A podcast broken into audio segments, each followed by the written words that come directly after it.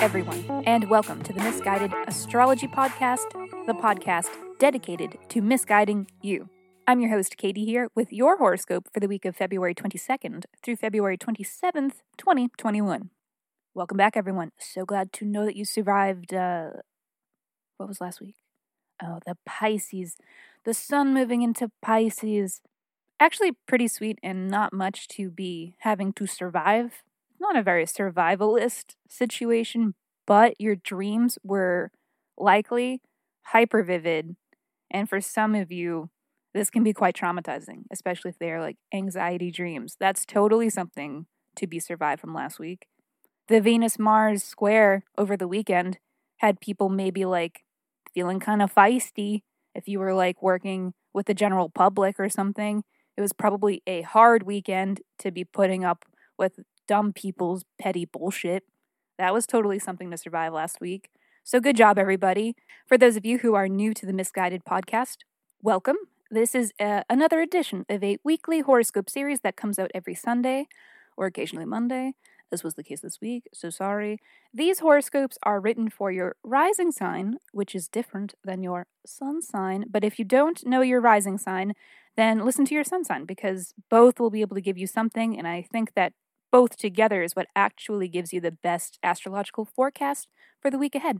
Also, if you review us on iTunes or share our podcast with friends, let us know and we'll send you an in depth birth chart report. Email us at misguided, M I S S guided astrology at gmail.com or message us on IG. We are misguided astrology there and just keep us posted.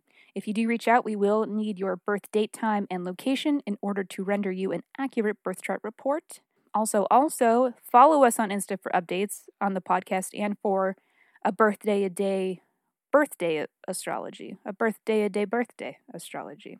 but to move on from promo times, I thought that I was going to keep the horoscopes a little bit shorter this week, but then I realized that there were just far too many notable headlines to possibly go any lighter. So, what can you expect from your horoscope this week?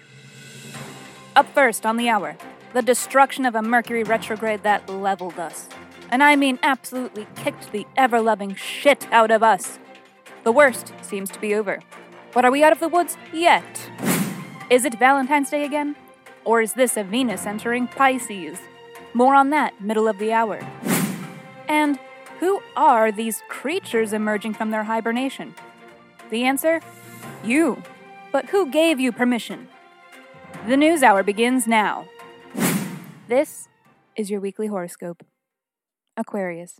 The Mercury Gatorade is over, baby. You're free to move about the cabin. But while we're on the subject, I was thinking we could discuss what the aftermath might look like for you.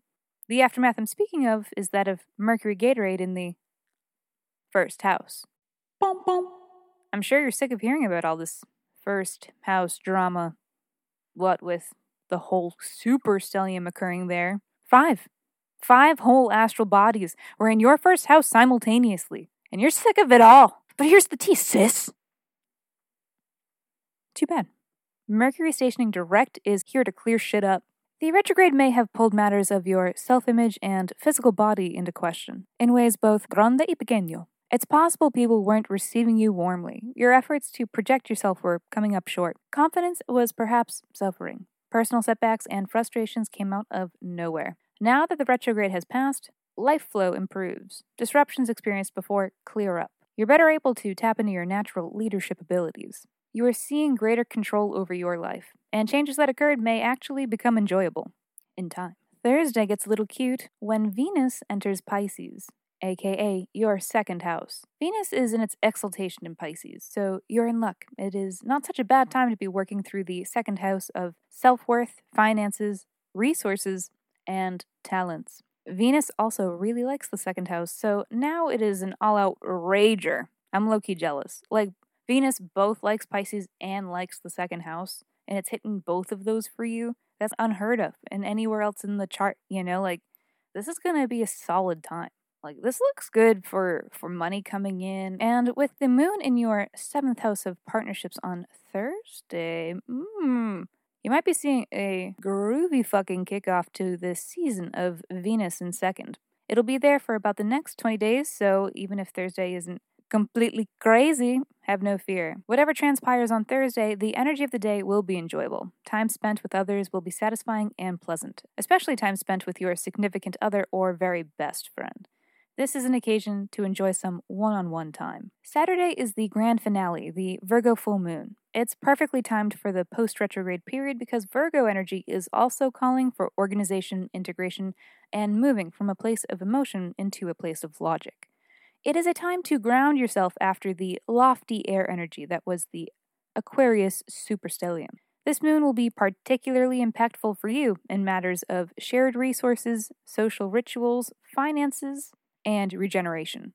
This may be a time when you are looking at either of those topics with new perspective and clear insight, which allows you to see them in a whole new way, to formulate a game plan for addressing them and discovering the strength to tackle them from within you.